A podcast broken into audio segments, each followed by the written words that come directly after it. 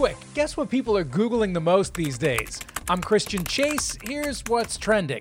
Google says searches for buzz cut have hit an all time high. Sit still.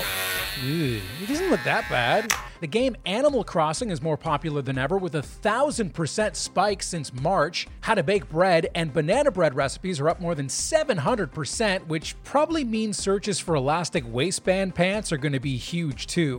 Subaru is recalling a whole bunch of their cars and SUVs because of a problem with the fuel pump that could make the car stall out or even keep it from starting. If you've got a 2019 Subaru, check with your dealer. They're planning to start repairs in June.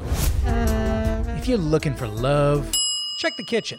A new study finds 86% of Americans think cooking is a total turn on. Two out of three singles say they're more likely to go on a date with someone if they say they're a good cook on their dating profile. So now there's one more thing to lie about on Tinder